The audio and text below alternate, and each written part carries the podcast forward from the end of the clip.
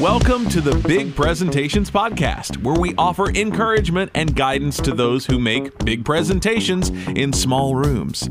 We believe that properly focused practice and preparation result in effective communications. I'm your host, Paul Gibson. Let's get started. Today, we're going to let you in on a top secret presentation application. In fact, we're going to pause right now and require you to enter a special username and password in order to. wait, wait, wait, wait. What? What are you doing? Uh, the, you, you, this is uh, top secret stuff, right? Not really. I mean, I just use that terminology because it's it's a mostly unknown application. Uh, not as much fun, but okay. All right, let me start over. We'll we'll reset this thing. No, I won't make you listen to that all over again. Okay, so today we're learning a little known application that can increase the power of your messages. This is good stuff, so let's get into the core content. When we're thinking about preparing for a presentation, we usually think about content and illustrations or ways of teaching a new skill or ability. It's all about what we're going to say and how we're going to say it all about what we're going to teach and how we're going to teach it. More about what we are going to share and the visuals that you we will use to share that information. But there's something that we often overlook and this is so important. This may be even totally new information for you. We think about preparing our content and often forget about the importance of preparing our audience. Is there a way we can prepare our audience to better receive whatever it is we're going to be sharing with them? Yes, yes, we can. We can prepare our audience. And if you have the ability to do this, not, not everyone can, but if we have the ability to do this, it is a gift that is waiting to be unwrapped. It's just sitting there waiting for you to use this powerful, powerful way of increasing the effectiveness of your presentations. So, how do you do this? How do you prepare your audience? Usually, those of us who can prepare our audience can do so because we have interactions with that audience before the presentation. For me, most of the times, those times with the audience before the presentation are limited. It might be, I've got at the most 30 minutes with people as they come in and get settled in before the presentation starts. But there are also times when I am presenting to a group of people who I've worked with for years, or it's perhaps with people who on this specific project, I'm spending a lot of time working with them on that project. Either way, either way, whether it's a limited amount of time with audience members or a project based amount of time with them or even ongoing, like these are coworkers that we're presenting to, we're with them every day.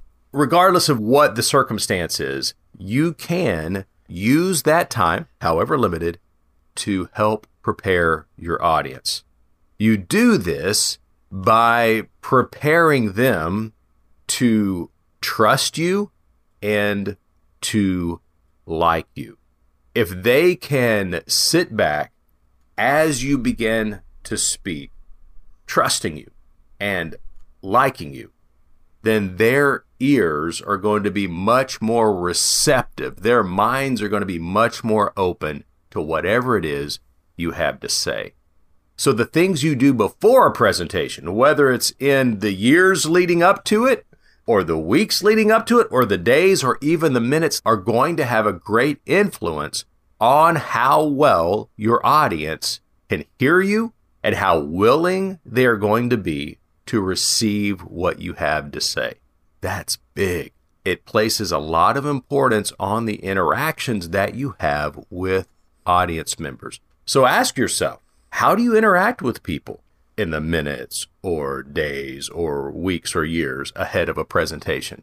What are your relationships like with people? Do they trust you? Do they like you? If not, what are things you can do to help build that trustworthiness and help build that affinity with people so that they will be more willing to listen to you? Imagine the power that you hold if you are over the course of years, if that's available, or weeks, if that's available, or even days, if that's what's available, if you're taking advantage of that time to build a quality relationship with your audience, that could drastically increase the effectiveness of your message. It's not just about the content, it's about the relationship that you have with the audience. So that's a often forgotten or perhaps even unknown element of preparation. The ability to prepare your audience to be able to listen and consider what it is you have to say. Do a good job of audience preparation, and you'll be well on your way to making big presentations in small rooms. Okay, so it's it's not top secret, and, and even if it was, it's not anymore because Mike just told us all about it. So let's consider what it means to use this information. However, you know the drill. Before we get to it, let's go over what we learned in last week's podcast.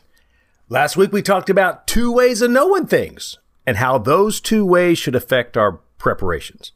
Sometimes we're presenting things that are familiar to us. We know them by experience. It's not new information. It's not a new skill or ability. Other times we're asked to present information or teach skills that are new to us. So we have to discover and then compile information or learn an ability so that we can then communicate that knowledge or ability to the audience. Either way, your goal is to share information that's accurate and helpful. However, there are specific pitfalls associated with sharing familiar content and other pitfalls related to sharing new content. To learn more, go back and check out that episode. It's good stuff. Absolutely. You should definitely check that out. And, and even if it's for the second time, we won't stop you. So, when we come back, we're going to talk about presentation preparation and the one forgotten element. See, now it sounds like an Indiana Jones thing but it's going to be good. So we'll be right back. The Workplace Presentations Hub is a great place for you to find community and guidance and helpful tips, not just from me, but from other seasoned presenters. It's a place to ask questions. It's a place to make observations. It's a place to, to laugh and encourage each other in our work as presenters. So if you're looking for community, it's waiting for you at the Workplace Presentations Hub, a Facebook group. So today we're discussing that not so top secret application of preparing your audience. Yep, and no username or password is required. Well, that's good because I always forget both of those things. So let's get into it. this concept took a long time for me to learn, and even longer for me to to embrace and be willing to just use it. cool. So the guru wasn't always a guru. I don't think I'm still not a guru, but I am excited to help other people learn from my experiences and hopefully avoid some of the problems that I've faced due to my lack of understanding. See, this is kind of surprising for me because I've always known you to be a relational dude. So, why would this be a difficult lesson for you to learn? I am a relational person, and I'm a person who likes to be prepared, as prepared as possible given the time allowed which means focusing on the preparation, the practice, and the delivery of a message. And you can do all of that without using the application that we're talking about today. So it's easy, it has been easy for me in the past to prioritize the content preparation over the audience preparation. And that can be costly. Okay, okay. So I can see that. Now, we both know people who are in on the other extreme of all of this. They would rather spend all their time hanging out with people and not allowing enough time to actually get prepped for the presentation as far as the content goes. Right. Good point. Yeah, you're sounding like a guru now. Um yes. There are times though that I do think about uh, you know doing the whole like cave on the mountaintop thing, you know. I, I think, you know, I think I could pull it off. okay. Yeah. All right. Uh, now, I'm sure our listeners know people who are more focused on content preparations, and they know other people who focus more on like the relational side of things.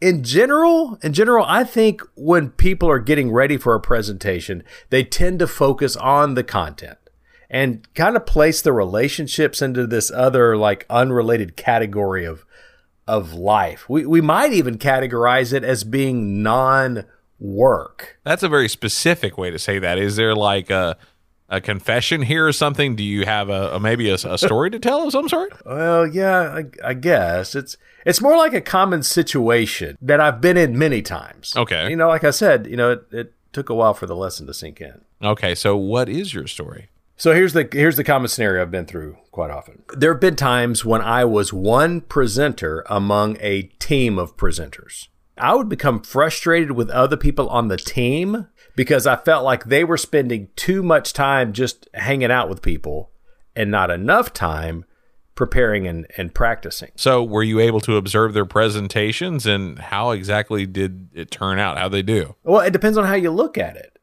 From a structural standpoint, a lot of times those presentations were just not very good. They were long and meandering, and the slides were a mess. But yeah, but the audience was patient with them.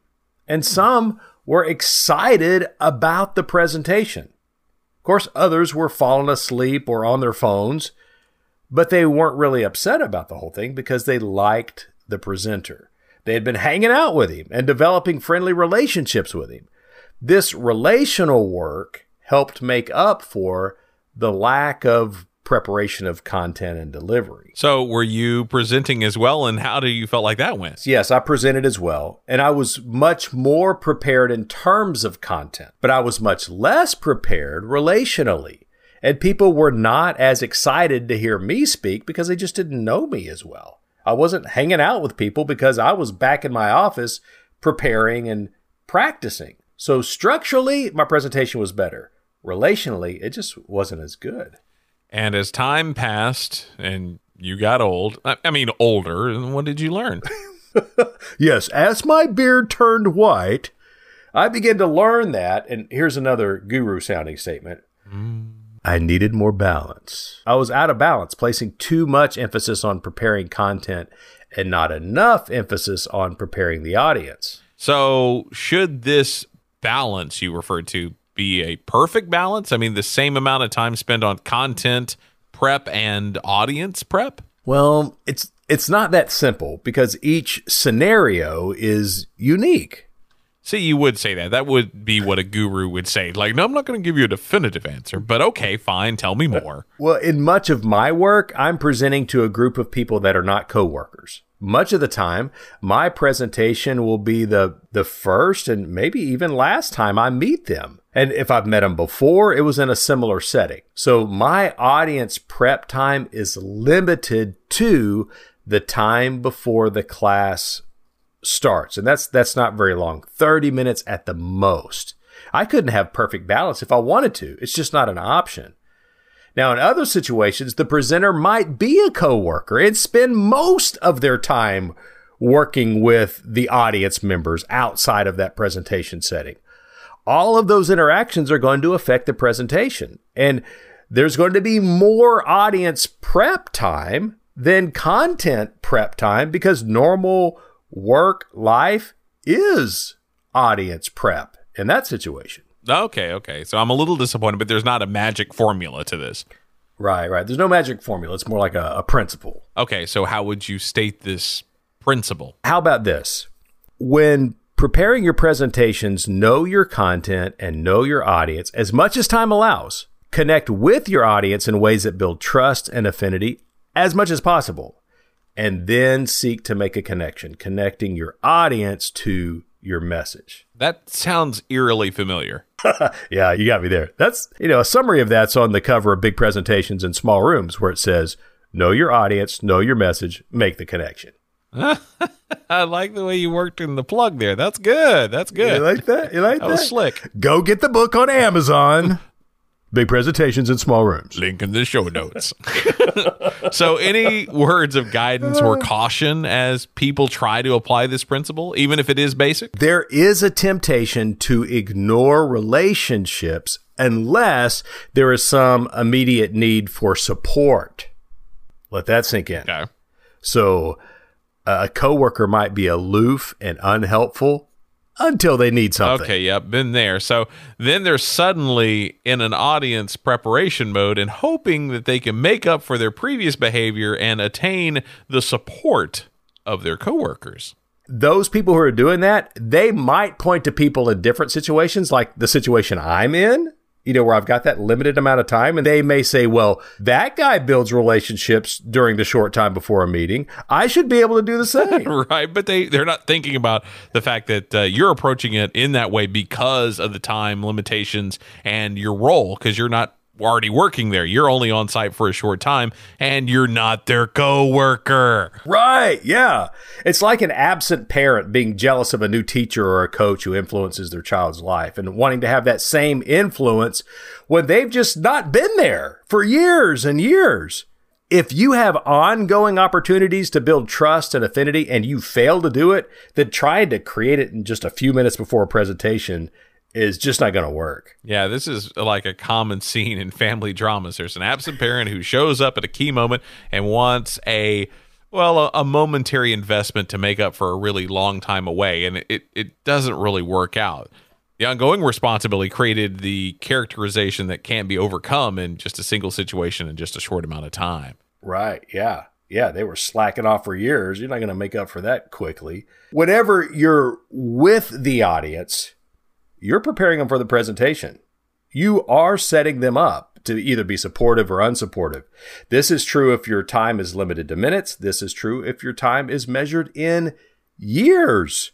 So you do need to prepare your content and practice your presentation as much as time allows. And you need to prepare your audience, knowing that any amount of time spent with them will be spent preparing them for your presentation. Right. So be helpful, be kind, be a good presence when you're with the audience so that they'll be more inclined to listen to your message and you know return the favor of being helpful and being kind. Absolutely.